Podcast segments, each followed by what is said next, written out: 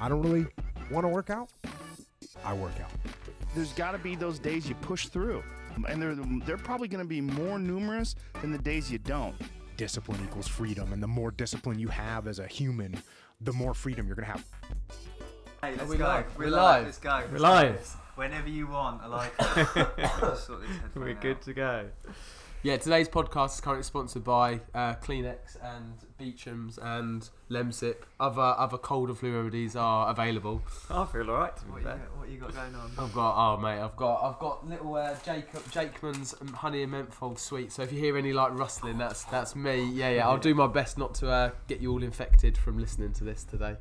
But we are down Struggle Street. The sun is shining. Yeah, the sun is shining. Finally. Beautiful, yeah.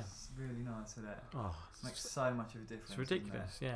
When's um when's that? What do they call it? Like Blue Monday. Blue Monday. That was that's yesterday. Yesterday, Was it really? Yeah, it was right. yesterday. Yeah, I Oh, got home last oh, night. got Leonie said. I, I got through it. Okay. Yeah, Yeah, I felt yeah, alright it's yesterday. fine. Oh, that's alright. Yeah. Happy Yeah, days. it's good, man. Yeah, it's all uphill for me now. It is. Do you know what I think? So uh, the winter's horrible because up to Christmas it's great because it's all exciting and you know you've got Christmas. that to focus on. But after Christmas, you've got the new year and there's a bit of excitement. Um, you know, feeling good about yourself, new goals, etc. But that quite quickly, um, for a lot of people anyway. For Yeah. hopefully not our listeners, but um, yeah, it's, it's spring. I can't wait for spring now. I'm definitely a summer person. I'm a summer Yeah. baby as well. I love it. Just can't get enough of the sunlight. Yeah. Unless it's, I do quite like the snow. Obviously, we don't get it That's much in the special UK, though. That's different because it's special. Like, yeah, but I like if you go. I quite like snowboarding. I like going. I like. I like that, the snow, but we don't get a lot of it. but do would you like snow enough to live in it all the time? That's what I think. Like, I love snow because it's something that I can then go experience. And then it doesn't stay the whole time. If it's if it was like that all the time, Yeah. I could live Would like, yeah, like Do you in, know the, what I mean? in the Alps. I reckon I could live in the Alps. You Summer, summer's beautiful. Um, Yeah. you got all the like mountain stuff. Oh, you it got all the like outdoor lifestyle stuff, and then you got the skiing and the summer. I reckon I could We used easily to, every year we used to go and see my family in Florence in Italy, and Amazing. nine times out of ten we'd drive, and we'd always go through the Alps. And uh, I remember one year we camped in the Oh, summer. that's It cool. was just oh, it was beautiful. It was so cool. Mm. Yeah, so so nice. So what else has been going on this week? Um, bu- what's going on in the sporting world? Well, yeah, Saracens. you said yeah. Yeah. Nick, you were saying Saracens getting earlier. relegated. That's crazy. Madness. Yeah. Absolute madness. That's like essentially like Liverpool getting relegated at the end of this season. Isn't that's basically what they're saying for It's breaching mental. breaching salary caps and, and not whatnot. allowed in Europe as well next year, even if they Even win. if- even if they win the it. Big club, which they? they which they may well do. They may well win, mightn't they? And Yeah. they're not even going to be allowed to defend their title next year if they do it. And then you've got like Itoje, um, Farrell, Yeah, big, Vunipola. They're, Yeah. they're all in. You know, Yeah. where are they? Going, what are they going to do? Like, surely they can't go to the second tier and play in the second tier. so there was something. Rangers was it Rangers that got um, kicked down Docked. to two leagues? Yeah. Was it two leagues? um, I'm not sure. Oh, what when they went into like did they go into liquidation or something? yeah, They got think docked so. loads of points, I think. Oh, I'm sure they, They got did. put down. I'm sure it's Yeah. like two leagues. yeah, I don't down. know. You, prob- you prob- yeah, probably right. I, just, I yeah, I don't know. Yeah, they did. what I mean, it sort of feels like because I I, was, I re- read in the news that that they sort of said to them, look, you know, this is a kind of last, not a last, you know, you just need to sort it out basically, and um, and and then they sort of haven't, and then it's Yeah. now it's just kind of Now yeah, it's now it's relegated. hitting them hitting them hard right in the fields. But yeah, because if because isn't it right? So they say they can't go to if they play if our English players play abroad, they can't get sele- selected for England. Oh really? Yeah, that's part of the selection process. Because um, yeah, there was someone who played in the French league who was amazing, who wasn't getting much game time What? in England. What? That's the current rule. For England rugby, all English rugby players have to play in England in order to be selected. Because there was there was a um, someone that went out to play in France because he wasn't getting much game time, and then come on leaps and bounds and was like, "Why isn't he playing for England?" Us because he plays in the French. I did not know that. Yeah, it's the thing. I didn't know that either. Yeah, yeah. Oh, Promise you, pro- you promise you. Google it. I've put it out there now. It's on the podcast. It's real. Google yeah. yeah. We'll just edit Yeah. that bit out, Nick. I guarantee it. afterwards. I want to say like Steffon Armitage. Is that a? Is that did he play? Is he a rugby player? Advantage, yeah. Yeah. Did he play for somewhere in France? I don't know. Anyway, that is legit though. I'm sure. Um, was uh, You about to say Jonny Wilkinson after Yeah, he retired. he was saying- though, He he? retired from? English. Toulouse? Yeah, he played for Toulouse, Toulouse, but he had, wasn't playing for England at the time. He was not available. Not What a legend he was. Oh. still Yeah. is. Still is So, a legend. he Yeah, yeah, really is. definitely. Yeah, um. Super Bowl. That's all, all sorted, isn't Yeah. it? Oh, was it? Yeah. So it's So it's the Chiefs Chiefs versus 49ers. 49ers. Yeah. Mahomes. Is it? Yeah, mate, he was on fire. Yeah, he was brilliant. touchdown, yeah, his touchdown was great. So yeah, don't So know. who's the favourite in that to, to win? probably the 49ers? I would I would say, but if- anything can happen, can't it? That's the thing. Like, yeah, it's Yeah, mad the thing annoys me about the Super Bowl is the time that it's on. Yeah. for It's us. just so- yeah. it's like starts at eleven o'clock at night or something, doesn't it? Yeah. and it also goes on for a long time, doesn't it? Yeah. 'Cause Much they have the longer. whole halftime show Show, and all that sort of stuff. Oh yeah, it's Um, ridiculous. But I do, lo- I do really like American football. yeah, When I love me and Ma went to New York a few years ago, and we went to watch the Jets play, and it's it's good. Um, it was freezing cold. It was in the middle of December. It was freezing cold, but I've never seen so many American flags, and it was like I'm sure there was a um, some guy brought a, some guy that was, that was serving in the army. He brought out his dog. And that was also in Afghanistan. I'm sure everyone had to stand up and give the dog a round of applause. Yes, that's what they- that's something like that's what they love, like isn't that. it? It was just, it was so over the top, and Brilliant. uh, yeah, no, like the, the the fans were just too nice. Do you know what I mean? Between just- teams? yeah, it was just all too Yeah, too yeah. family friendly. There, there no, it didn't feel like it was re- real passion. It wasn't a grudge match. No, but like um, West Ham Millwall. Yeah, exactly. But it was it was it was good. Great experience Good. still. Yeah, exactly. Glad I went. What else then? What what else we got going on? trying to sort out you my- right, yeah. Chris? Yeah, We've got um, we've got te- we've got technical Yeah, I'm difficulties trying to from Lenny. my, my microphone at the moment, which is being a bit annoying, but I think that'll be alright now. Yeah. it's good. Sorry. Exactly. I went to see 1917. Oh yeah, cinema. yeah. I really want to go and see Yeah. that. I was talking to Sam about it a minute ago. I, I don't think you can. There's no spoilers in there really. I mean, We know the outcome. well, yeah, kind of. Yeah, I, I, I guess it's a. It was brilliant. Yeah. Uh, it's not the best film I've ever seen, but as a piece of like cinematic art, it was really, really good. It's like, wow, I appreciate this. So, um, yeah, it would never touch Band of Brothers for me. Not that that's a film, but that's, No, that's that is brilliant, one that of the is. That's best. yeah, that's probably one of the best things I've ever Ah, seen. Brilliant. I remember Yeah. watching all ten episodes um, in a day, Oh, and I've done good that going. multiple times. I've done that a couple, couple of Yeah. times. Ten hours of just. And to be fair, I used to get quite emotional when the um, Oh, the guy like the, you know when the old boys would come on. Oh, the actual that's awful. people right at in the it. beginning, yeah. Almost in like Oh, literally almost in And tears. yeah, like, at the just- end it when they're so talking about it amazing. all. It's Yeah. mad, isn't it? That's actually maybe the first book I ever read. I've, I haven't read the book. Yeah. Yeah, Is it good? ago. Awesome. The book. To be honest, I can't really remember. And as soon as the films come out, I was like, How how does it compare to the to the like as in is it does it, it, does was it more. follow des- I think it was a bit more descriptive of some of the things that were The going on. events. And right? It's funny because I, I'm, I'm pretty sure this is in the book, but it talks about the um, when they jumped out the aeroplanes, the British insisted that they had these sort of hold-all bags on the side of their on the. And then weren't they too heavy and they just they, all, they just fell apart. just so fell off. basically, they lost Yeah. half their weapons or whatever Yes. As soon supplies. as they and- landed. Yeah. As soon as they Oh. landed, yeah.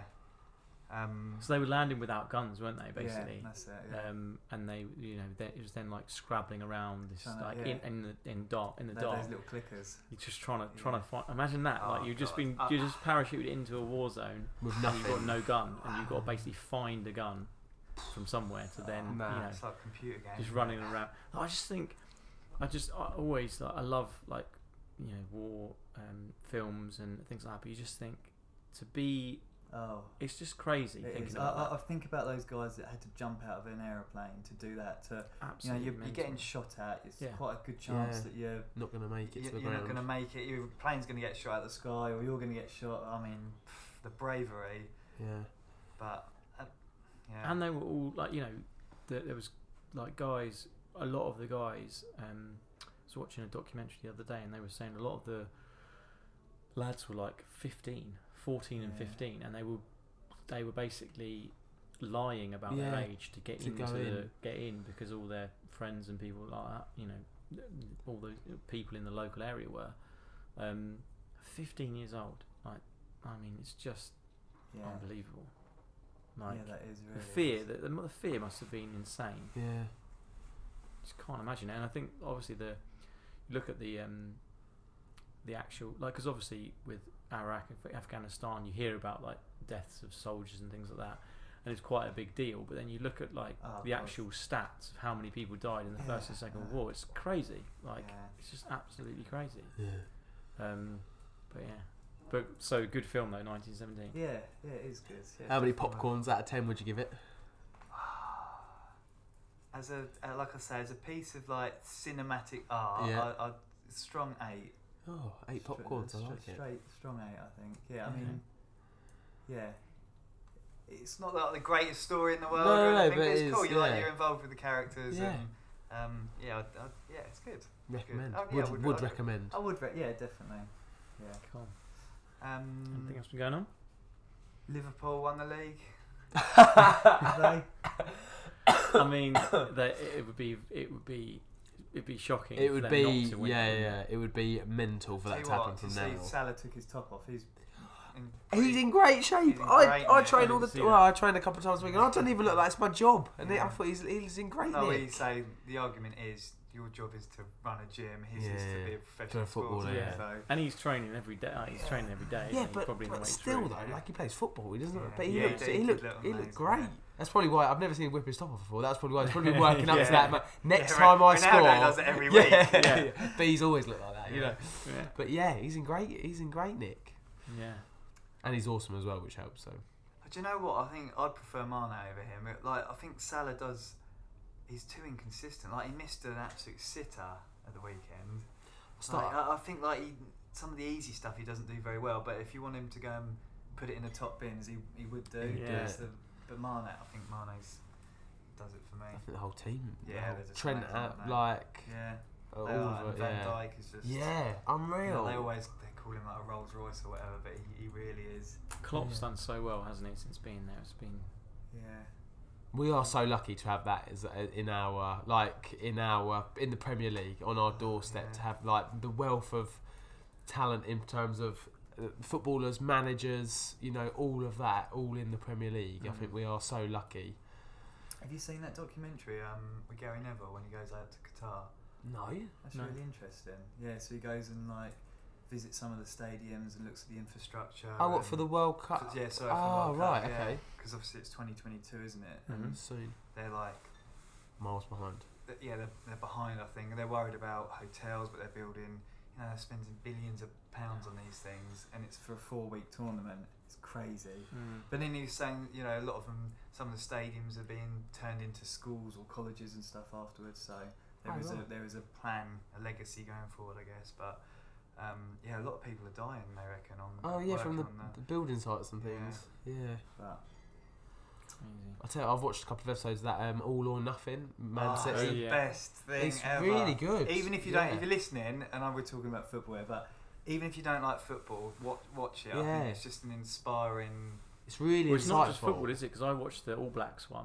Oh yeah. Uh, So yeah, are you going to so- say the Man City one? Did you say the Man, Man City one, yeah, yeah. Yeah. Just I've only watched. a So there's, couple of there's multiple, isn't there? Because there's also All the American American football football ones, black yeah. teams. I haven't seen. I've only seen the All Blacks one, but everyone says that they're all really. they're Yeah, all I've brilliant. watched. Me and Leonie watched the Arizona Cardinal ones, which is American football one, and it was fantastic. I know Jack's like Jack's massively into his football at the moment, and he's watching every day. He comes in, oh my god, I watched this one. This is what they did, you know, about all the American football team ones.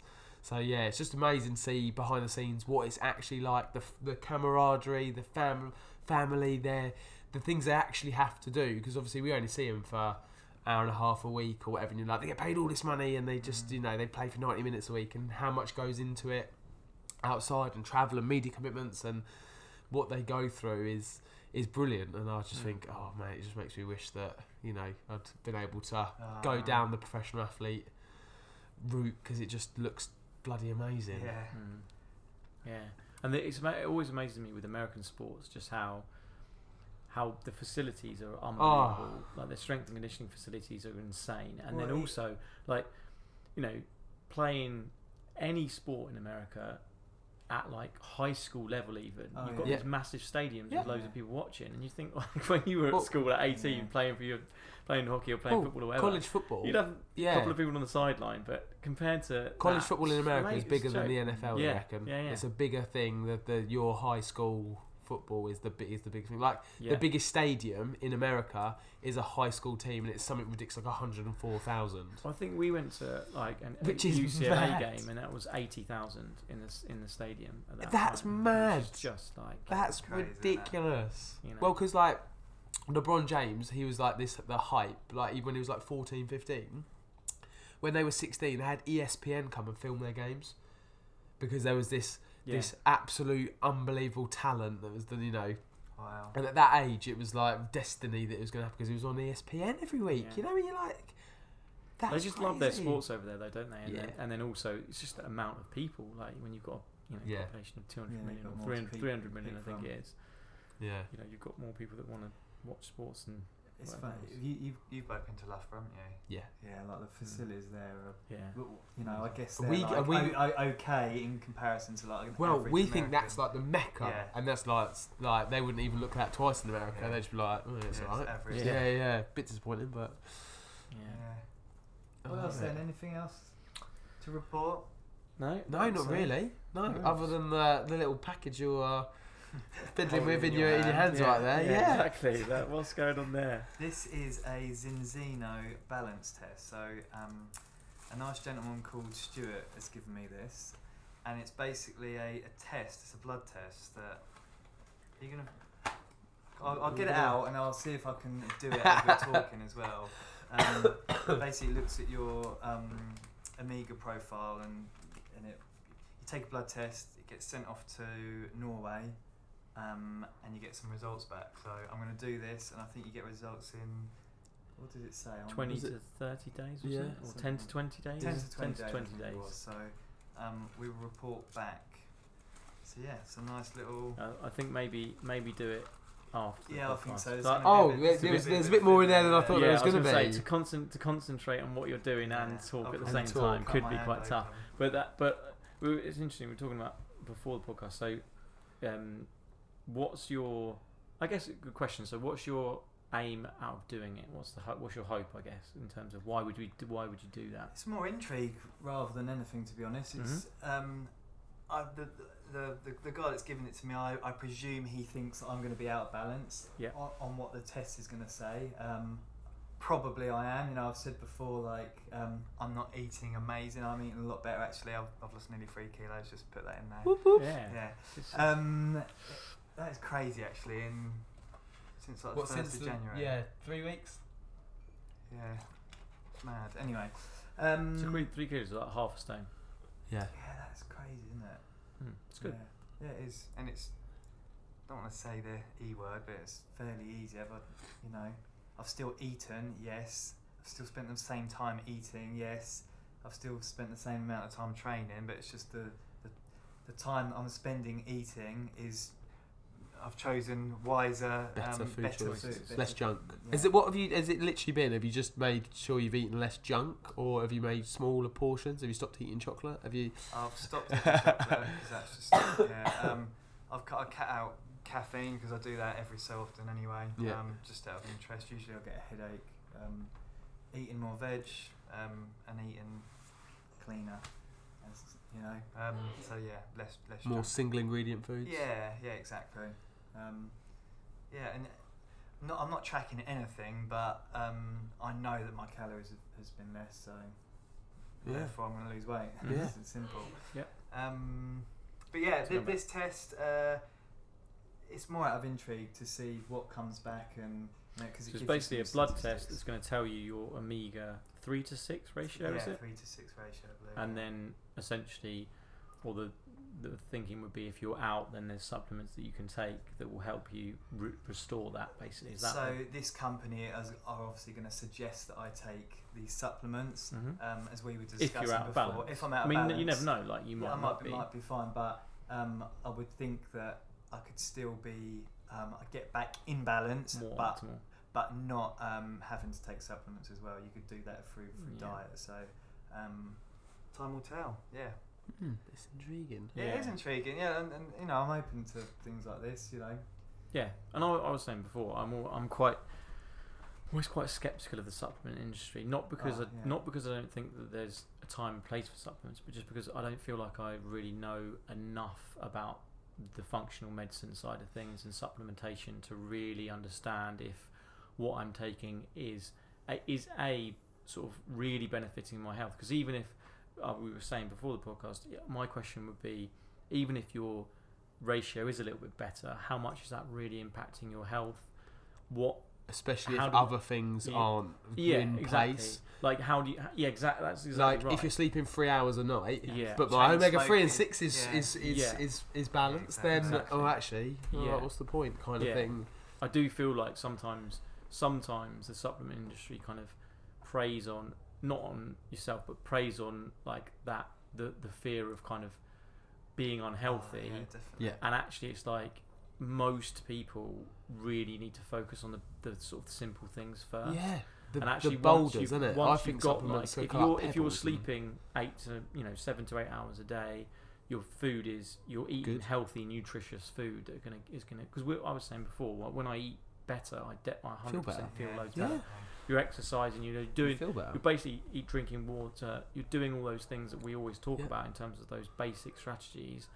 You know, how much really do you then need supplements? Yeah, You probably don't need them No, that much don't- you don't- and even yeah. if even if you if you're like a maybe an elite athlete maybe you do need certain things but that's really to optimize your performance i think yeah. most and that's like people- marginal gains yeah, as well, isn't exactly. it? Like we're talking minimal that's like stuff. 1% yeah, 1% 2% where most people probably in terms of the actual benefit they're going to get versus the cost of a lot of these Yeah. supplements is probably not that that worthwhile It'll be Yeah. interesting. So, I'm not going to say who, just in case he can't come on the podcast. But we've got someone lined up to come on the podcast. He's like a nutritional expert at like a, a high-level um, football club. So, um, it'd be really. Oh, if, are we allowed to say not now? But are we allowed to say who he works for when he comes on? Because Oh, you, might have yeah, some, yeah, you might have some people disagreeing with the high level of that particular club. but that's, that's, that's why I think that'd be amazing because someone like that, I would really love to talk Yeah, to about pick their brain, and yeah. understand it more, like understand more about you know what when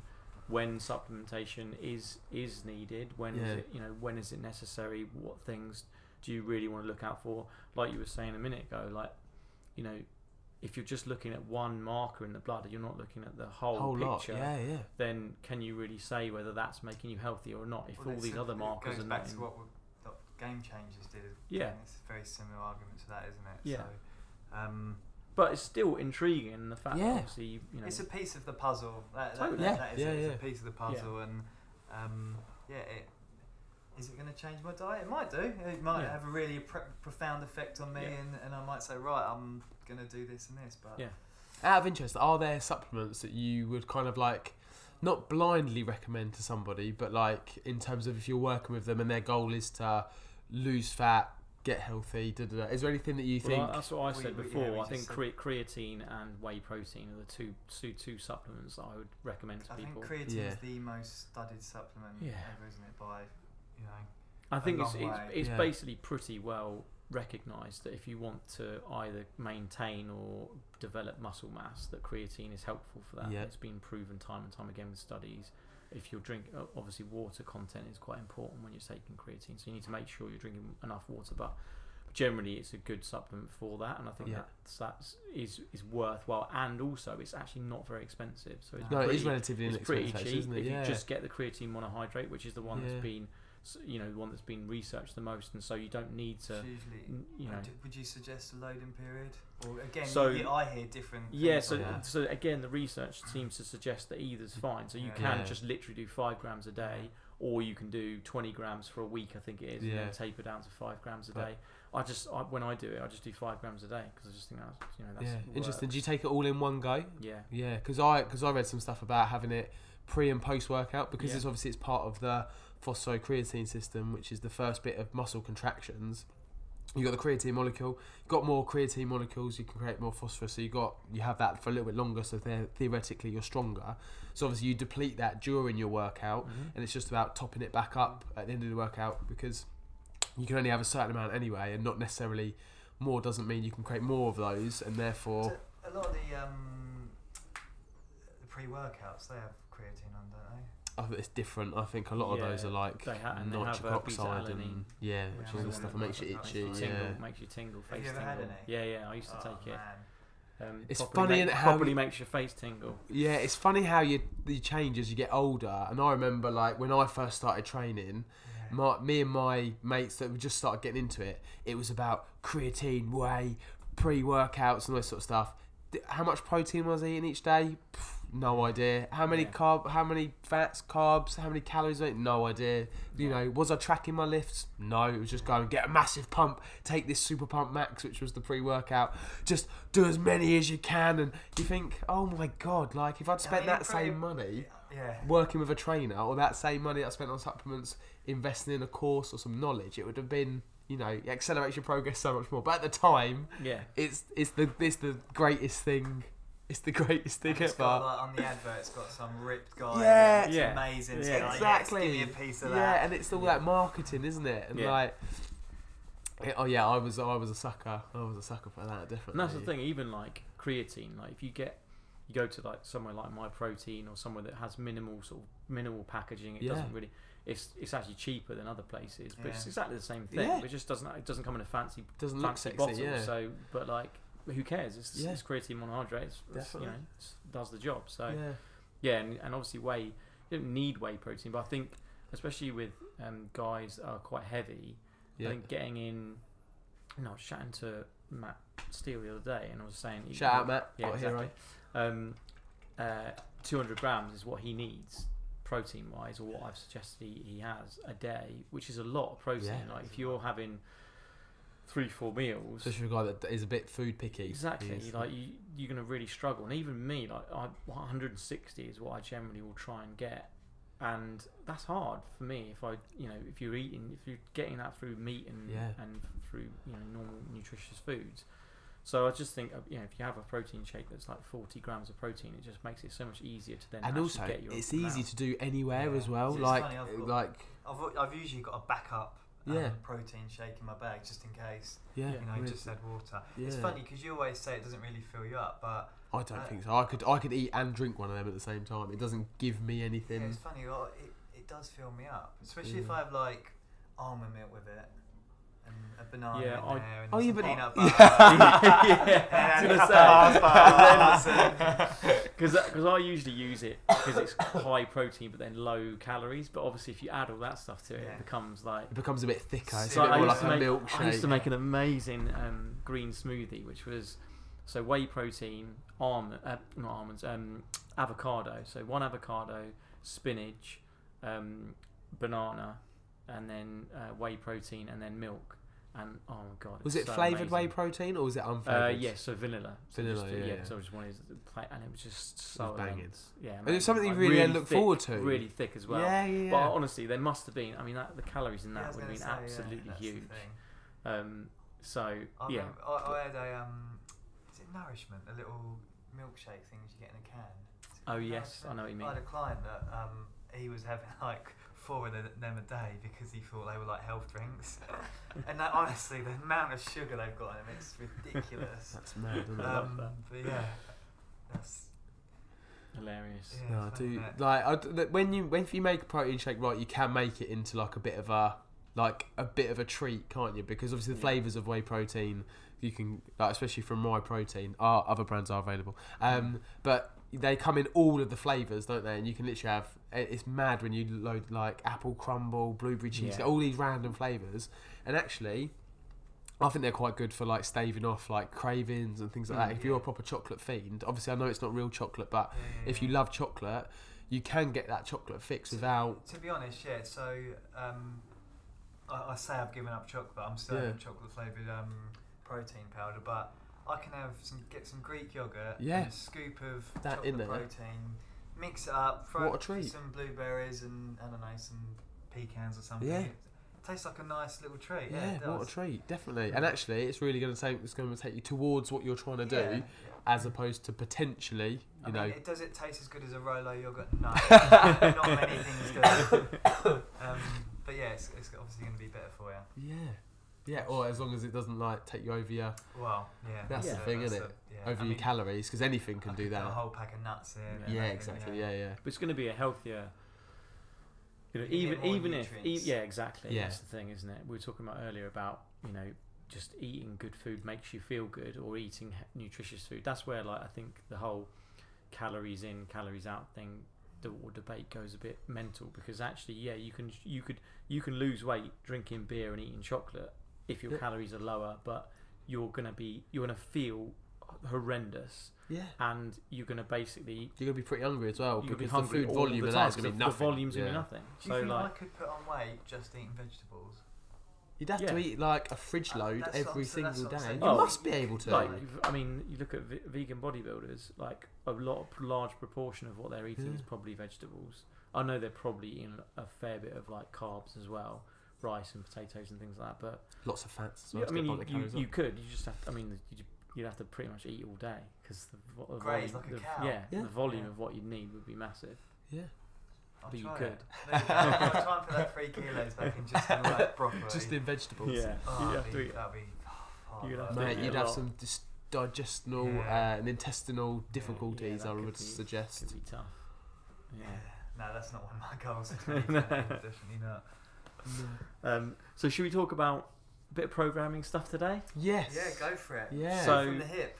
So uh, I thought we'd talk about a little bit about a few different things to do with programming, how to set up workouts, basically. So if you guys were, if there's people out there as a beginner, how would you set up a, a resistance training, so weights training program? What would you, what would your thoughts be around how to set up? If you've never lifted weights before, how would you guys do it?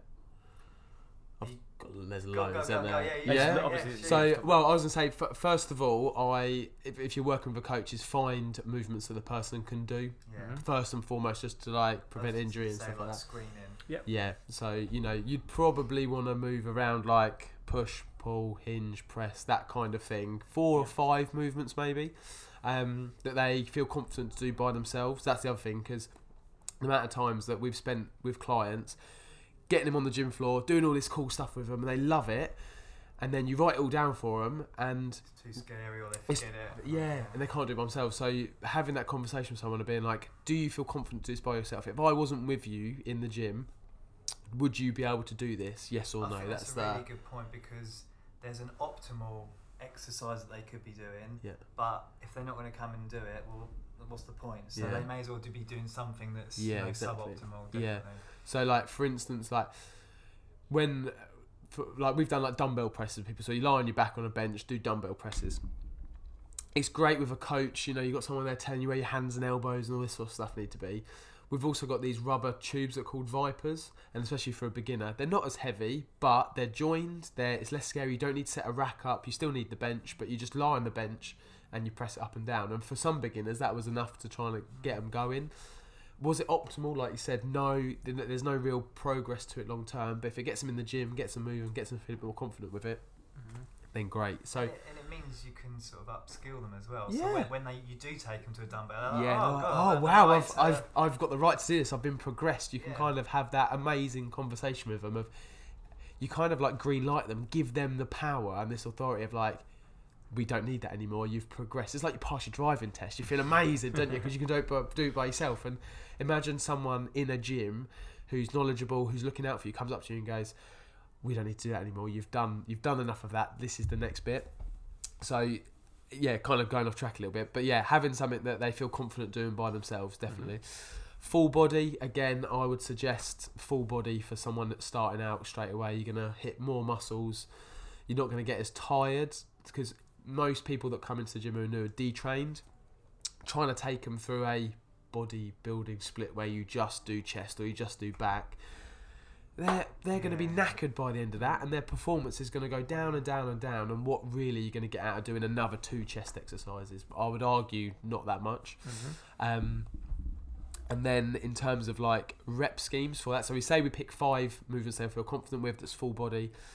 F- personally, I would then get them to do that maybe three times a week, mm-hmm. but on different rep schemes each day, just to make it not as potentially boring. Yeah, yeah. Especially when you're new, you kind of want to do sexy stuff, but you're not in a position to do that. if you've got someone coming in and saying, "Here's a workout, we to do it three times a week, exactly the same," so you always do two sets of eight. Ha- realistically, they're not going to feel that confident to potentially add load each time, which is what we need to do if we're going to do that. They're not potentially going to feel that confident to add reps each mm. time. So if you get them to do day one, they do two sets of eight. Day th- day two, they do I don't know three sets of six, and on the last day they do one set of fifteen. So it's the same movements. They're getting loads of exposure to these movements. They're going to get much better at these movements much quicker because they're doing them three times a week. But it's not the monotony of well, I always do eight reps. I always do four kilos. It's mm-hmm. oh cool. Today I get to do six kilos because I'll do a few less reps, and this day I'm going to do a little bit more, and then this day I need to do a little bit lighter, it's going to burn a little bit more. So it keeps them. I feel it keeps them a little bit more do, engaged. do you like to explain progression to someone when they first start, or would you not? It it I it- it really depends. I, I, I would personally because it gets them invested and it gets them going somewhere and it stops them from having that. Oh, but I always do it with body weight. It's like no, literally. I always like get to people. I was like, right, once you can do four kilos for eight reps of good form, you can never lift four kilos again. That weight is dead to you unless you get warmed up. You've got to do six next time, or you've got to do a few more reps. Mm-hmm. And sort of explaining to people that you've got like a rep window to like get into. So. Yeah. I feel like if you write down two sets of eight for someone, they will always do two sets of eight.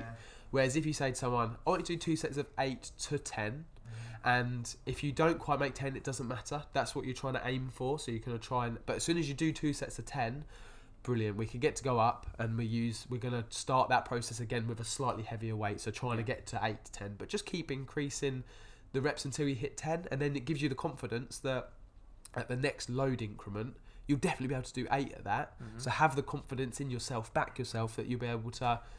Nine and times do it out of ten, would you say people go way too light when they're? T- Yeah, obviously, it's 100%. different when I agree with when that. it's someone like Yeah. a newbie and you don't want to like scare Yeah, them or yeah. anything, but they, you know, you look round in the gym sometimes and and hopefully at our place it's not too No, too yeah. bad, but um, sometimes you think you you're really not getting much from that at all.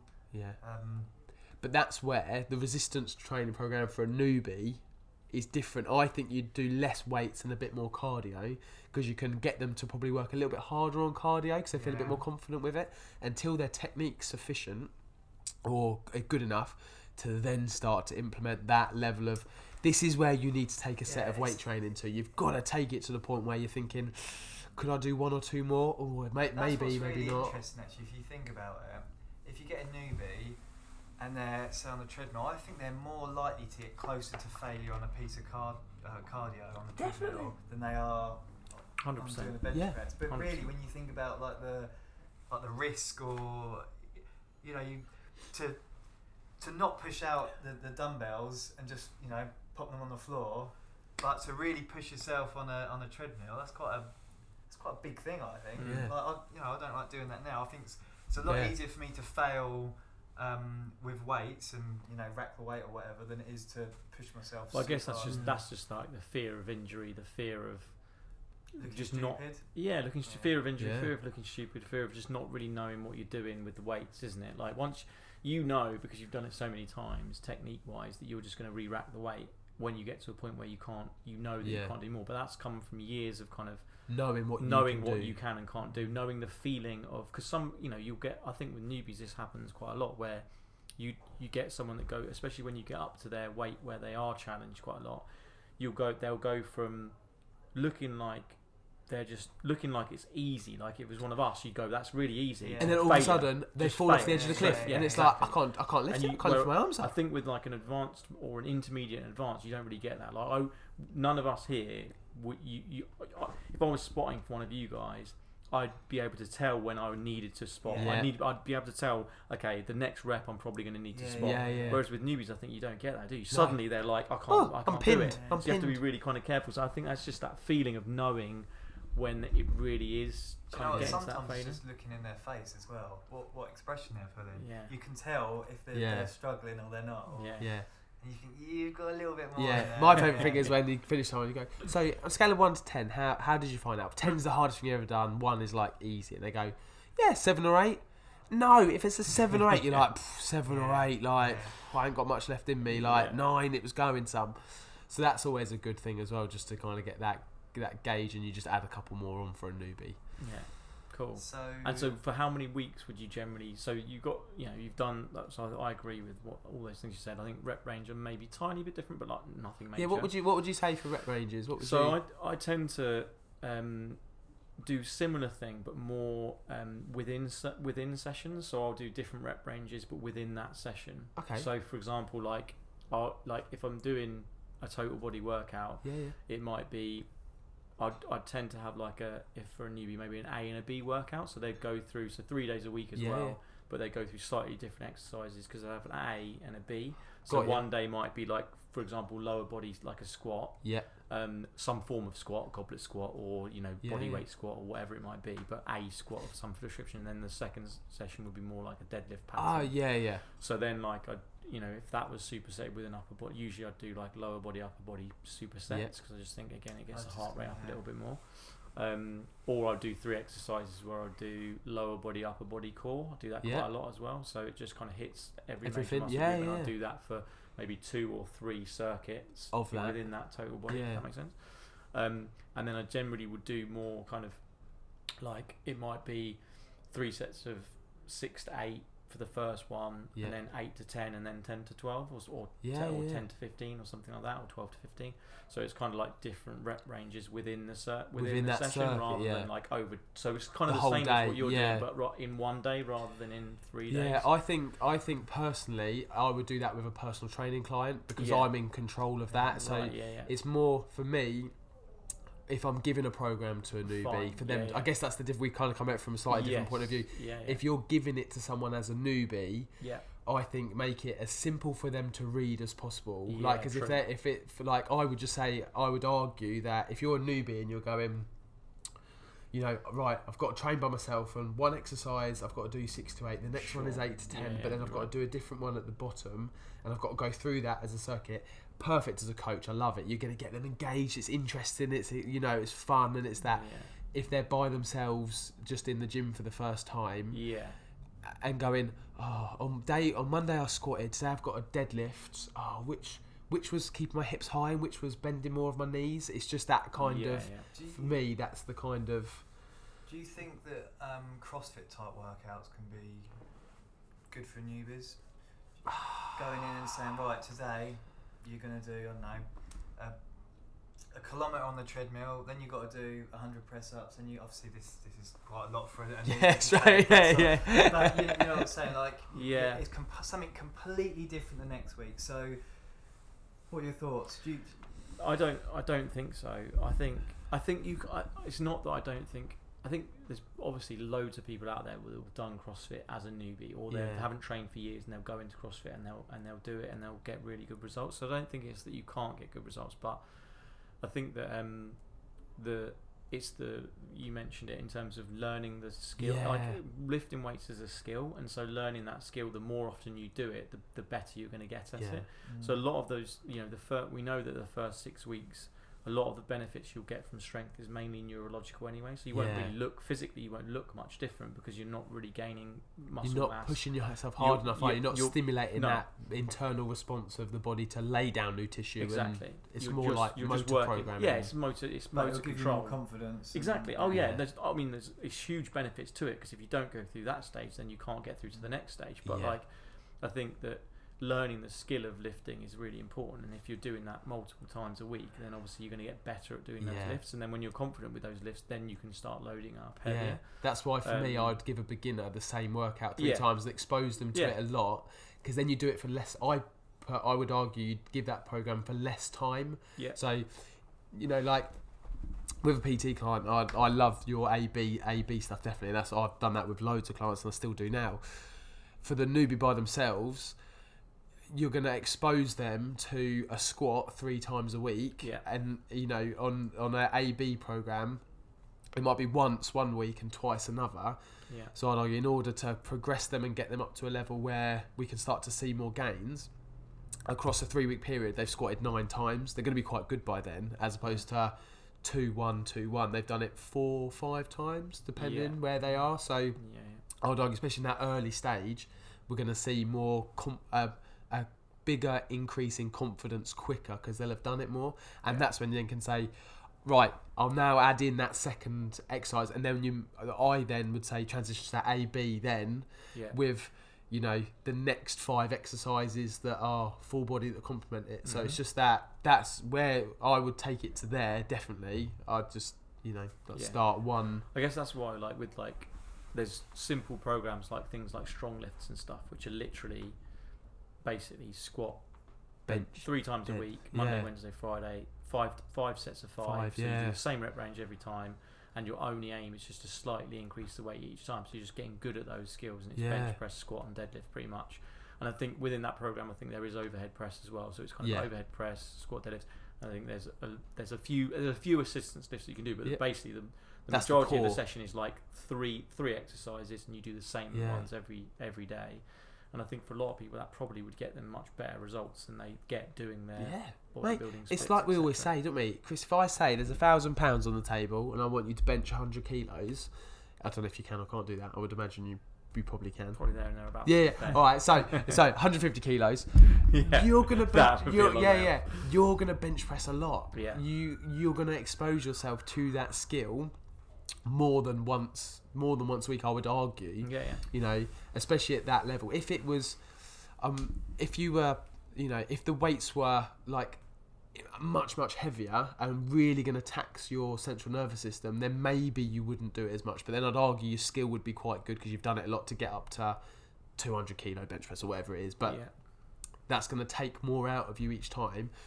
You know, could you, you know, squat super super heavy three times a week? I don't know. I'd argue So that's, not. That's, that's interesting in terms of that probably pro- like progresses us nicely into thinking about programming for strength. So if someone Yeah. was like, so we talked about a newbie getting into the gym for the first Yeah. time, but what about if someone's specifically wanting to gain strength? Where would where would that programming for people that are out there listening? Where would that programming differ from someone just a gen- general resistance training program?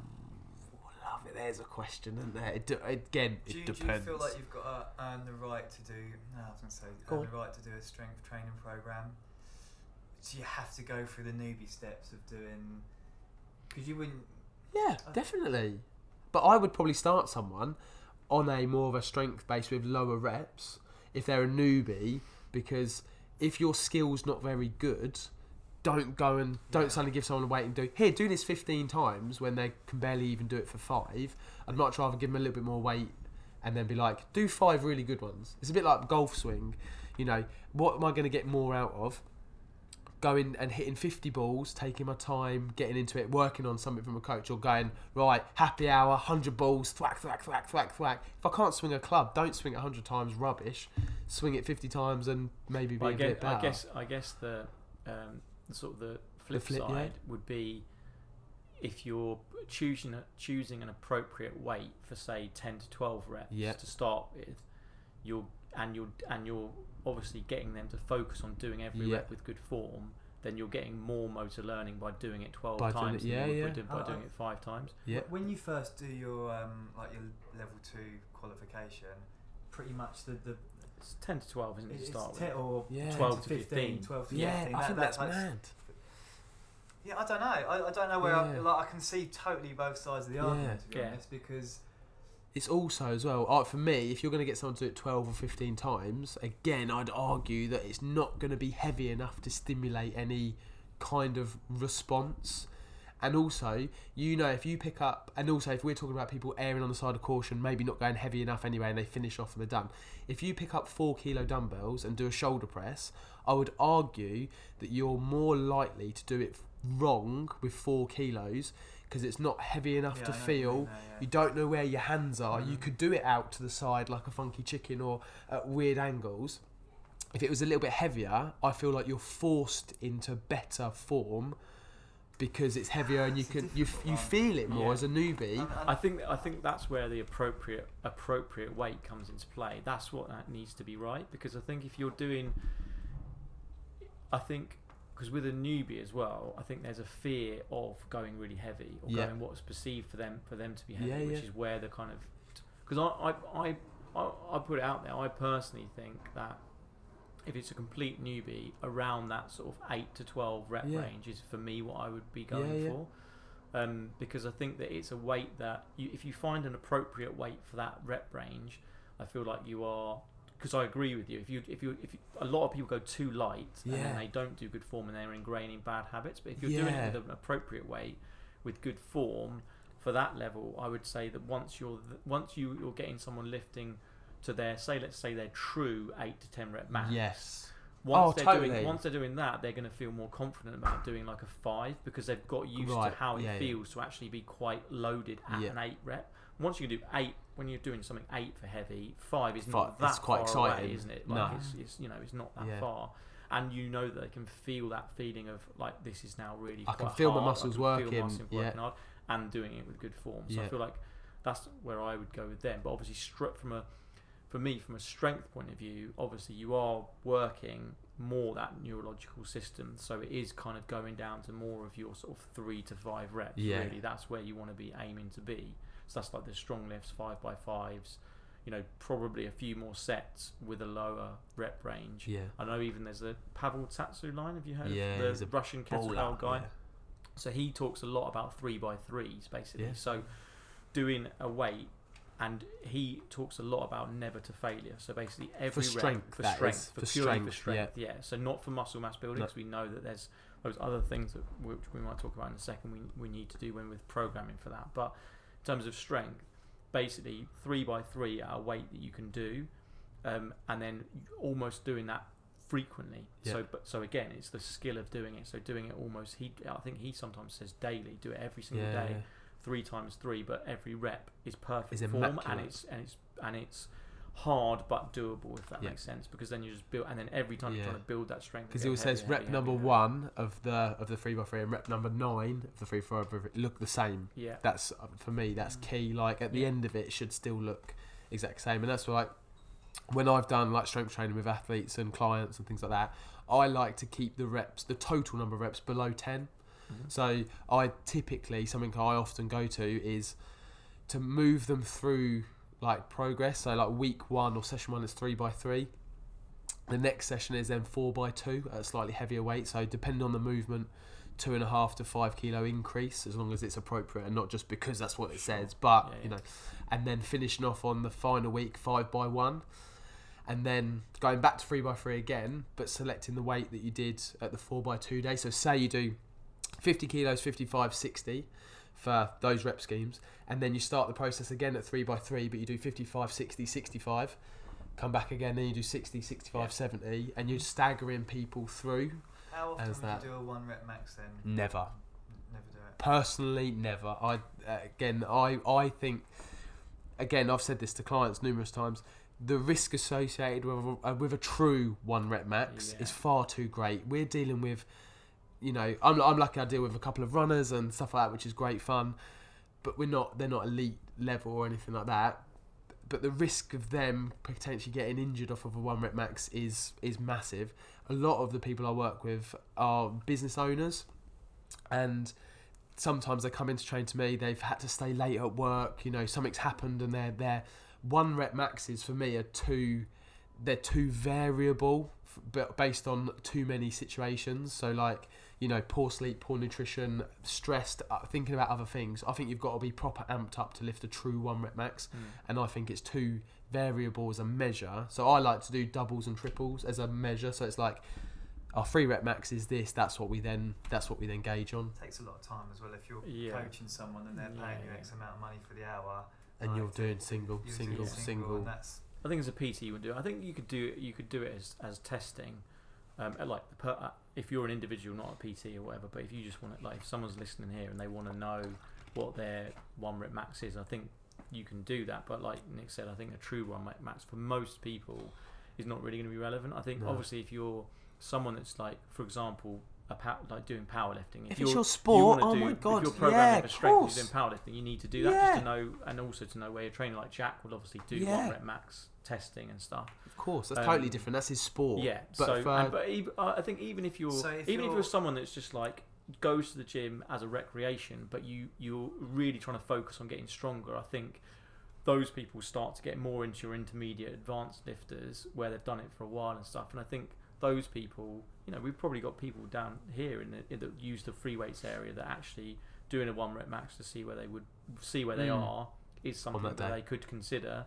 Um, but like you said, I think probably doing like because you can work out your one rep max, can't you? You use for, it's not going to be it's not going to you use the formula like Yeah. do a, do a three rep max, which is a lot safer, and then just work out what your one rep max is. Your theoretical one rep be. max Now is. it might not be perfect, but it's going to be mm, there and Yeah. thereabouts. So for the for the like you said, for the sake of actual safety, yeah. it's probably better to just do the three rep and with perfect form, Yeah. and then actually then just Because the thing is, you can still push three reps. You can Yeah. still make that heavy and like a little Yeah. bit, mm, and, even- a double as well. and exactly yeah, I was going to say even if you say right, we're going to do a three rep max.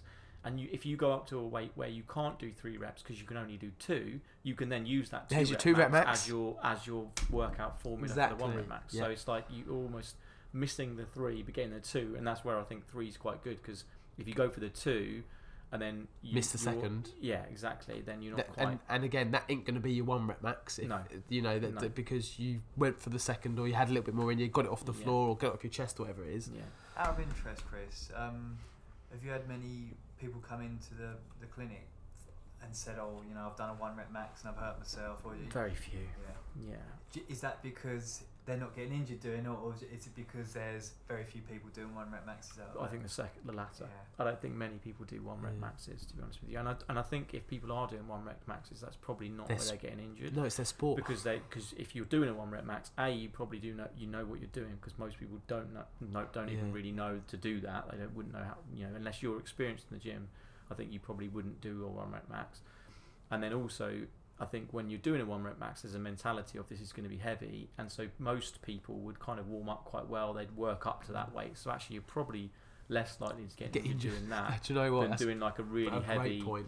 Five or really eight or ten five or whatever. Five, yeah. exactly. Five rep would be That something is that. really interesting. That that's where I think I did my shoulder when I was bench pressing. That. Do you remember when I came up Mhm. and my neck, my shoulder, my neck was really bad, and Yeah. and previously I, I didn't really warm up. I know it's bad, but um, that- yeah, and that was probably one of those occasions. Yeah, no, definitely. Um, so yeah, so I think strength. If people are out there in terms of programming, definitely you want to be at those la- lower rep ranges, wouldn't you? Yeah. Um, what about things like sports? So if someone says, "I want to be uh, better at my sport," if you if you were programming for someone that's um, looking at kind of training in the gym to supplement their sport rather than as a standalone, I want to look Yeah. good, blah blah blah.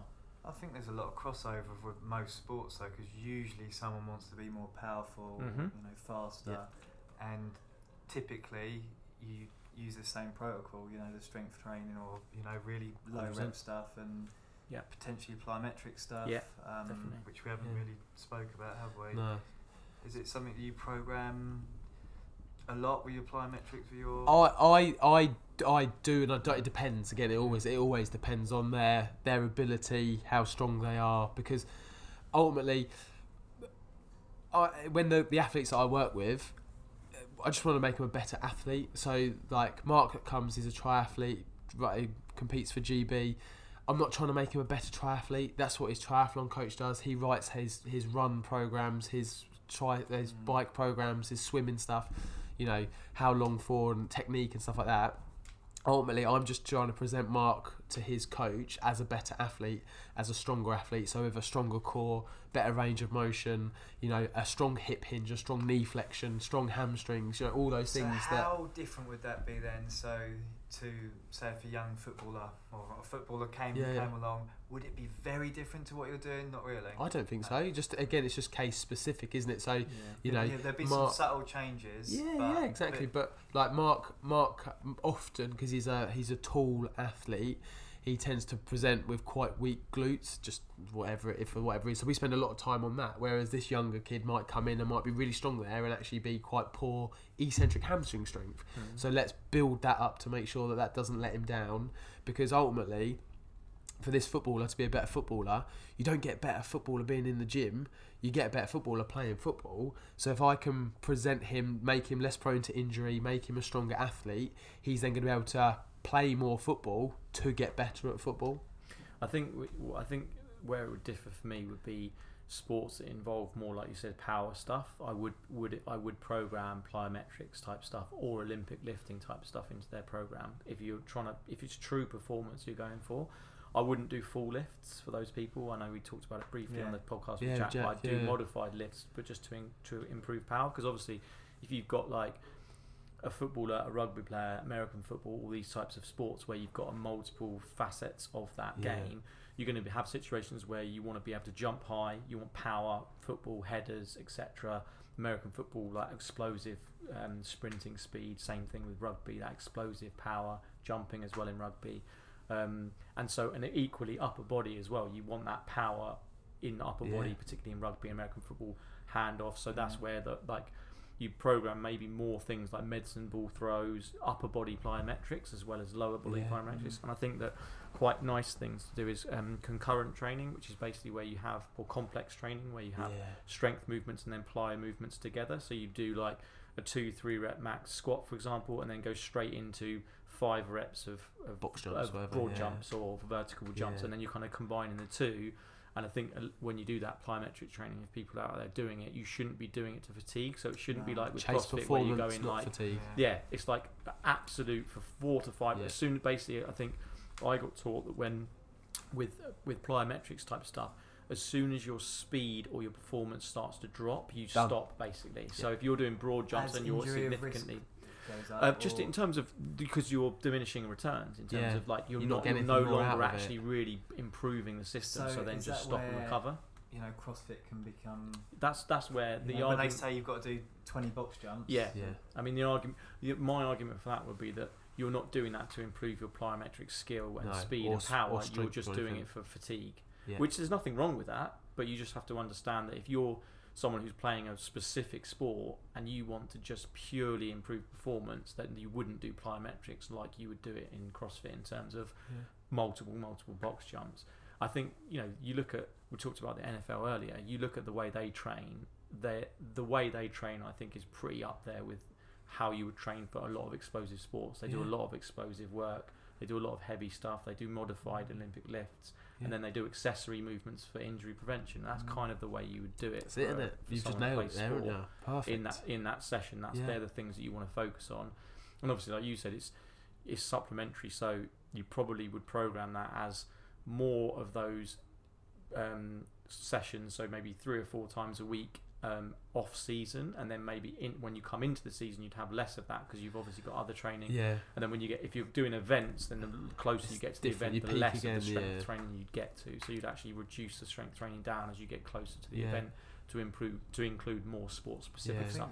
But So- runner, runner for example, I wouldn't probably do that much like a triathlete because they're not really doing that much out and out power work. You, I probably No. wouldn't do that much stuff. It would be strength, rehabilitation, Yeah. like not rehabilitation, but uh, injury prevention So type like, stuff. yeah. So for Mark, Range of spend- movement, mobility, that Exactly, sort of yeah. thing. So for Mark, when he's not competing, that's when we try and build strength. We Yeah. spend most of our time outside of competition, really hammering hard on building stuff up. Yeah. When it's then in season, we're just about maintaining that and Yeah. making sure that performance so levels that, don't what drop. Does that look like in rep ranges? Well, it, d- it, d- it depends. So again, so it'd be like, well, pretty So much say if similar. You, I know, took a deadlift. That you would Yeah, work yeah. with a deadlift in season. What would it look like in comparison to off season? to be fair, we just probably cut the volume down. So say we do like you know four sets of two outside a season, trying to increase that number. We might do two sets of two at that same weight. So you're hitting the same, you're hitting the same intensity of work. So you're recruiting hopefully the same muscle fibre, same high order, high order motor units and all that sort of stuff.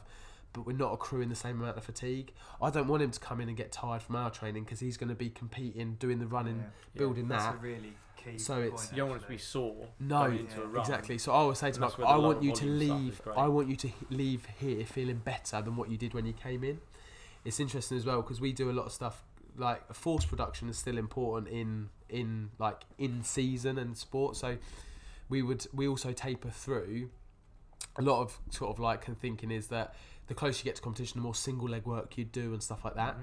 but we've this year we flipped that. So we started with the single leg work off season built up any imbalances between left and right side again helps with injury prevention and stuff like that.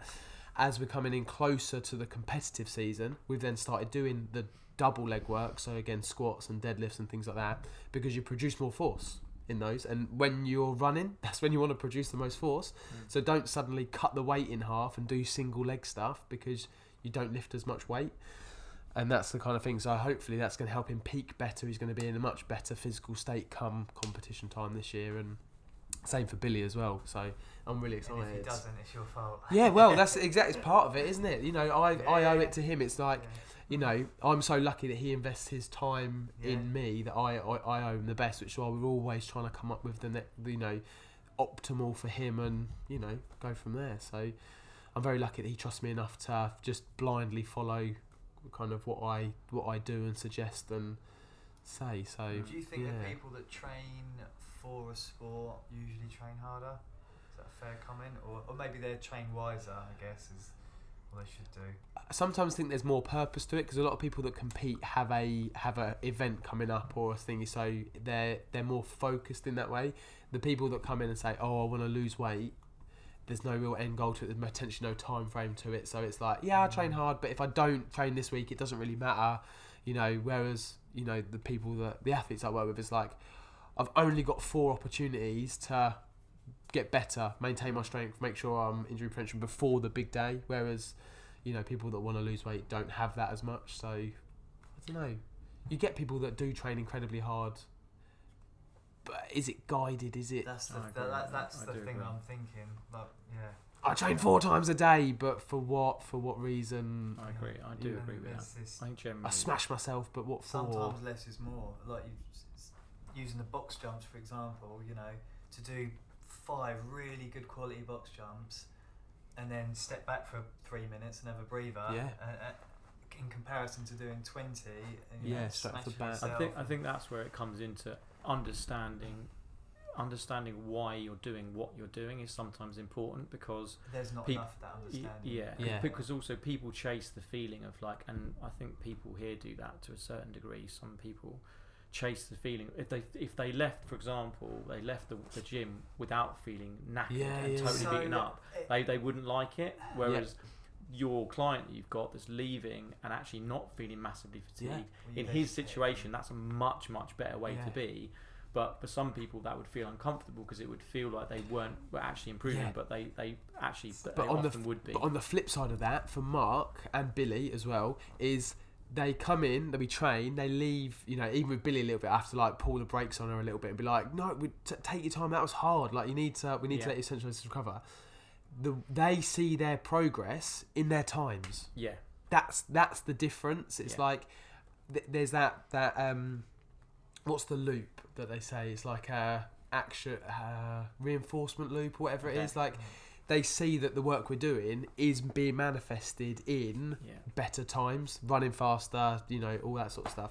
And So also, he's gonna it- sma- he's gonna smash him smash himself in mm. like interval training Yeah. running sessions, and like Yeah. he's gonna have sessions where he's smashing himself. So, but like I think people Yes. assume with workouts sometimes where like with that sport specific stuff, it's like if you understand that you're doing this box jump because you want to become more vertically powerful, Yeah. for example, then you, you you won't mind resting for three minutes and just feeling totally fine and not out of breath, etc. But if you're if you're thinking, oh, I've got to do loads of them because basically I'm not Yeah, feeling knackered, I'm not feeling tired. Know, actually you're really less. interesting in all this coming back to, and I, I pretty much sit on the fence of both what you were saying, but um, if it is a newbie and if you do like four or five reps of them or eight or whatever, psychologically, I don't think they think they've worked as hard as if they've done 15 and perhaps got a bit more of a sweat on and maybe got a little bit more out Yeah, of breath. yeah. So it, it's probably equally as good or better, Yeah, I don't yeah. know, to do six reps. But from a psychological perspective, I think doing I don't know three sets of fifteen, and they might have got out of breath a little bit more. I don't know. Maybe that would encourage them and make them feel like when they leave the gym they've done a little bit more. And going back to to the newbie, it's so key. I think that they do get a bit of a sweat on, and they do feel Yeah. like they've achieved something because. Um, and we didn't really mention this because there's the strength training. God, I'm obviously a big proponent of it. It's just it is everything. Yeah. But um, sometimes I think trainers can can do that and just focus too much on that and forget about getting them hot and sweaty because Yeah. sometimes when you get hot and sweaty, it feels pretty good and it Mm. feels like you've done something Yeah, and yeah. you know you you earned your share and you you know we we've all done a strength training program where sometimes you walk out and don't get me wrong, I never feel like that was you know that was easy, but you, Yeah, I think it's different on that front as well. Like, I think that's where you need to hammer home like logbooks and things like that because if you see your numbers going up, then you know you're making progress regardless of how you feel. Yeah. So I I posted something about it the other day. I I trained last Wednesday. I was knackered walking into the gym. My heart rate was in the toilet. I had literally I had 60 MEPs in an hour. Right, normally I'm like 150. I was so exhausted, and but I beat every single lift. I progressed everything. If I'd looked at that as a newbie point of view, I'd have looked at my Myzone and gone, "Well, that's a shit workout. What was the point of that?" Mm. And actually, I've looked in my logbook and I've gone, "Well, I did three reps there, five reps there, added five kilos to that one. Wicked. What what a great session. Brilliant." But if you don't have that and it's you're just chasing the feeling, if you're always just chasing the feeling, I would argue that you'll you'll never progress. It's like people that come in and just chase the pump. Oh, just come in and get a pump. The pump does help with muscle building and all that sort of stuff, but it's not the key driver. If you constantly do that, you're going to end up spinning your wheels and actually never you're never going to progress anything. And that's why if you've if you log it, And I, th- I you know you are. I think it's different. Um, I totally agree with that, and I think that is a really good point because I think when you log stuff, you're right. Like you're going to have days when you don't feel great, that actually your performance might be better, Yeah. and so that's. But I think um, equally that feeling of so I'll often so with newbies and with most clients, often what I like to do is things like finishers because I think that what that does is the best of both worlds, where you get Yeah. you do your strength stuff first, Or and you get your qua- you get your quality reps in, and you do a Yeah. circuit at the end where you just smash them for five minutes, where it's just like right, we're gonna throw in some burpees, some squat thrusts, Yeah. some mountain climbers, some this, some that stuff that isn't really going to injure someone, and you don't Yeah. really mind if their form isn't It's a maybe bit perfect, Yeah, it's a yeah. little bit ropey, Yeah. but they're going to get their heart rate's going to go Yeah. through the roof, and they're going to feel like They get that buzz. not So death at the end, but the they're going to feel knackered at the end. this is the difference in what we're talking about is you're talking about doing that with someone you're talking about doing it with someone if you've got a brand new newbie Yeah. and then you write to them finisher and they're looking around the gym and going so i've got to use the rower Yeah, and do right. burpees Totally- and do totally presses right. Yeah. that's a bit So, overwhelming Is it's that a bit where over you the top is that where you think interval training can play a big Yeah. part? Because Yeah, it's, 'cause it's just one bit of equipment. One bit of Yeah. equipment. Yeah. They're in Yeah. a safety zone on the Yeah. row. All you got to do is row half for thirty seconds and then rest Yeah, the face. Taba- Yeah. Tabata stuff. Tabata's a Yeah. perfect example. Eight, Four four, minutes. minutes. Eight rounds, twenty seconds hard, ten seconds Alright, would slow. you- would T- you pick a s- piece of cardio, Yeah. whatever you Yeah. enjoy doing, go for it. I think most people feel more comfortable doing that sort of thing on a piece of equipment rather Yeah. than doing star jumps or like Yeah. burpees because you With again, that's whether the with a client versus It's- on your own. yeah and I think, that's yeah, the on your difference own. isn't it The yeah finisher might be Tabata on the rower, Tabata on the treadmill, Yeah. you know, on the ski erg, whatever. Yeah. I do, yeah, I agree with that. it's definitely. very rare when you know not just our gym any gym that i walk into where you see someone that's doing that sort of thing like burpee bodyweight stuff by themselves you other know, than in the CrossFit corner. gyms. yeah, other Yeah. than CrossFit gyms and or other than people that look really super fit and Yeah, yeah so yeah you, yeah that, It's a that- really that- good point. that's something that we're going to bolt if anyone's listening and they want to do a newbie workout you do your again it goes back to what you learn at, when you do your level 2 training to be a personal trainer or fitness instructor. It's pretty much do a warm up Yeah. um, do some strength tr- do a, a press a pull a, a, a leg thing. Yeah. Then do some HIIT or interval type things at the end and then maybe Stretch. some maybe some core and some stretching. Stretch and yeah. Yeah. and that is and feel accomplished and feel good about it and do things you enjoy things that don't hurt Yeah. off you go. And things that don't make you feel like you're silly either, because you know we've. It's funny, isn't it? The more, the more we've learned and the more we've worked with clients. I'm sure uh, you know. I speak for me and Aidan on this. The more we've done. When we first opened, it was like, oh my god, we've got all these amazing programs and Yeah. look at all that we can do and all that we know. it's regressed And actually, I've probably gone gone full circle. The more I've done, the more clients I've worked with, the easier, I've, the simpler Yeah, I've made 100%. it. Because ultimately, that that's what's the that's the best gets Yeah. people in the gym.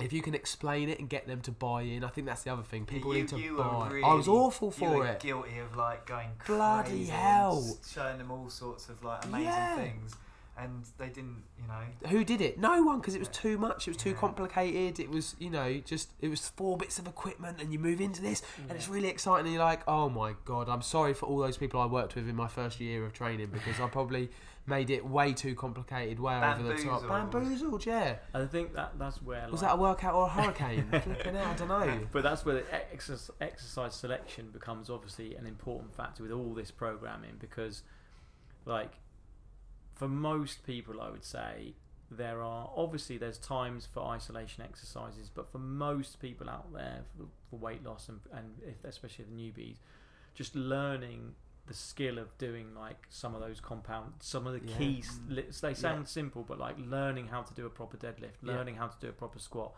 doing a proper bench press, doing a proper overhead press. There's just kind of you know compound. I would say compound lifting, learning to do proper compound lifting, and then a few isolation things in there is is for me better for most people Yeah. than doing you know loads and loads of isolation stuff where Yeah. you're doing like chest flies into incline flies Yeah. into uh, like I flying personally think machines that's into quite boring as well. Yeah. Like, I'm, I'm, I've done all of that, and you know, it's, it's cool when you're doing it, and perhaps you're younger, and yeah but I don't. I think that gets quite boring for most people. But really, most pro- a lot of progress, in my view, happens from just getting stronger. And so, Yeah. To do that, you need to do the same exercises This is the for thing a period say, of time, Yeah. and actually just focus on that. Yeah. And then, and And that's focus on I- progressing it. progressing it. you got to understand, like, I've been deadlifting since I was 16, 17. I started weightlifting, like, training for, like, running and stuff like that. And I thought, again, it had to be this, do that, do that. When actually, I'm still deadlifting now. And am I that much stronger than I was back then? Probably not, because I haven't, because I thought you had to do the next thing and do the next thing. And actually, just understand that you, you're gonna just I'm gonna deadlift forever, so I might as well just carry on doing the same thing and add weight each week Mm. or add reps because that's gonna see long term progress rather than going I'm gonna do it for six weeks and I'm gonna do it. Oh, I'm gonna pause at the knee this block and then next time I do it I'm gonna go from a deficit and all that stuff. And I just think, Nick, you're a twat. Why did you not just invest in going get a little bit stronger every single week? Understand that I'm gonna deadlift once or twice a week every week for forever. Yeah. I'm gonna see far more progress doing that. Okay, than- here's a question because that's probably my answer. What what exercise would you? Or again, it depends on the person. But Yeah. let's just say most people have got a healthy back and whatever, yeah. and healthy mm-hmm. knees. What exercise would you definitely? It's always on the top of your list. Oh, I love it because the one I would give to people is the one I'd tell people not to do as well. Like, I love barbell deadlifts. I love it. Would I recommend it to most people? No. Would I get everyone to do it? Yes. Do you know what I mean? You probably see more harm than good from it, but you see so much good from it when it's done well. Yeah. It's it's really it, oh, there's a do minefield like- in I do itself. like a barbell, dude. That's Yeah. probably mine. Actually, love trap it. trap bar is what I like. Trap bars. Trap bar's um, probably what I'd recommend to Yeah. people more. Yeah, you- but I'd want to get. Ev- I, I'd like to get everyone to do barbell deadlifts because I just love them. I'm gonna go with that. I always used to, not It's that I isn't can it? do it, and Jack will vouch for this, but a, a clean and press type movement. I always thought that's such a good movement because it uses Yeah. so much of the body. Yeah. It's hard work. Yeah. It, and, you know, I think that's up there as one of the kings of exercises. So is this is this because I find this question interesting? Is this what you? wha- So let- I'm going to ask a slightly different question. If you could, if you could get a client to do one exercise perfectly, which exercise would that be? well, on that then maybe like a clean and press. I don't know. So my well, I've got yeah. Or, or, or you'd argue, um, what's it called? The, is it the bear? Oh, the bear, yeah. comp- Or you- Complex. you're The bear bear. comp- you- I mean, you'd argue that because you're just doing everything, but that's, that's no, but fair. one yeah, but one exercise rather than a If complex. you if you've got to go to a desert island and you're only allowed to pick one exercise to do, Yeah. But you, c- but you, you know, it's basically what I'm saying is it's an exercise that you've you've you know, progressed it with this person. They can do it. They can now do it really well. But UK can only do that one exercise forever. Which exercise would it be?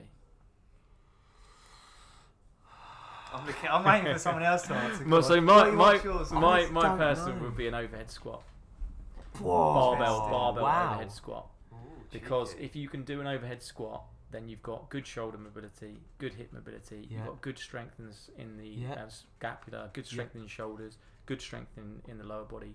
You're kind of strong everywhere Mhm. if you can do it with good form. yeah, of course, yeah, that's so that's why I yeah, caveated yeah, it yeah, because most always. people can't do overhead squats No. very well. But the reason they can't do that well is because they don't have the mobility and the strength. So if they could do that well, you're kind of hitting lots of things with that one movement.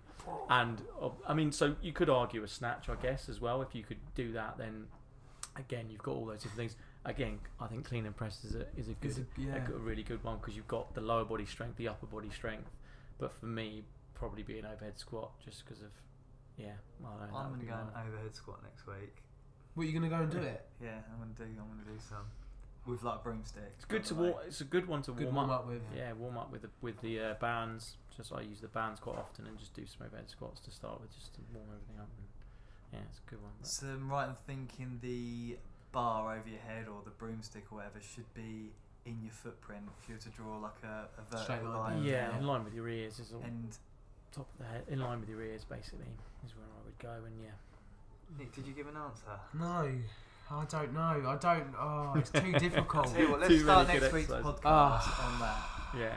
And then You've got a week maybe to think just to about it. finish off this week's podcast because I think with time wise we're, we're cracking Oh. on. But um, last last kind of major programming Yeah. one is obviously the hypertrophy muscle mass.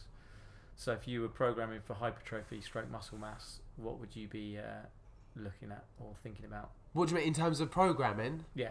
I would pick movements so you can generate so much bone to bone tension that it's literally going to like be painful. Mm-hmm. I then personally I do two sets, one set sort of eight to ten to fate. I'm talking like this is someone who can do it and hold their form, but I'm talking like punishing. Like you get to the point where you literally Yeah. can't even possibly contract another Hor- that's fibre. A hard, that is a hard Yeah. thing. Mm-hmm. and then about a couple of minutes later doing another set of the same exercise with a slightly less weight for 12 15 again that 12 15th rep is like shaking not being able nearly not being able to do it taking both sets to failure that is So with That's the regards money. to time under tension or, uh, or tempo, Yeah. you you know eccentric. yeah Three- 0 1 0 second. Yeah. something like that So I think, uh, yeah, for me, it's like the three, big, three big facets. We talked about this before, but basically, is the muscle tension, which is basically getting stronger. So Yeah. I'd ha- you want to make sure that you are progressing your strength within hypertrophy. So this is where the, you know, the, the sort of three to six rep ranges are useful for hypertrophy because you're Yeah. getting stronger. Then you've got the muscle damage, so you want eccentric movements like chin ups. Um, That's and lowering down. lowering. Yeah. down. Yeah. And, and by the way, most people just don't bother with and also most yeah. people don't feel it either they just drop Yeah. it down and you're so there's there's time under tension of how long a movement takes and then there's Yeah. time under significant tension where the muscles actually contracting so when i'm talking about doing 8 to 10 reps i'm talking um, it feels just as a bigger contraction on the way down as it does on the way up so the Yeah. whole time that bone to bone tension from the origin to the insertion is under load and that's where all your focus is that's all you're thinking about and the the weight moving is almost external to that it's like Yeah.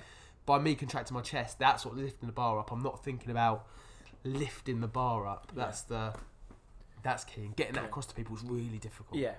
And then you've got metabolic stress, which is the pump. So that's where you get your, your bigger sets. yeah So I think like, and that and with hypertrophy you can mix around. There's loads of different programs out there, but things like German volume training, like volume basically, like we know that with hypertrophy it's down to the overall volume going up that you put through the muscle tissue each each week or trying to make it progress over time is going to be what makes you develop muscle mass.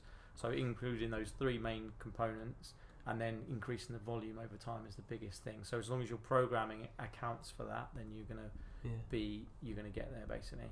Um, and obviously, with all these programming things, if you've got questions about it, come and ask us. yeah we're here, we're here for. probably, How long, yeah. how long have we done? I don't know Don't know, we've done ages. I think. I think it's probably time we let everyone go and, Yeah. yeah. and crack on with it. That was Crack on exciting. I with really it. enjoyed that. They've all switched off. Yeah, there anyway. we go. Gone. They're gone. Right, we have got Cool. some. We have got some guests coming up. Yeah. Um, dates are to be confirmed, but um, yeah, we've got some cool people coming on. So um, yeah. Yeah, it's exciting. yeah And hopefully, you have a good week. We'll see you all See you next next week. See you next Woo. week. See you guys. Bye bye.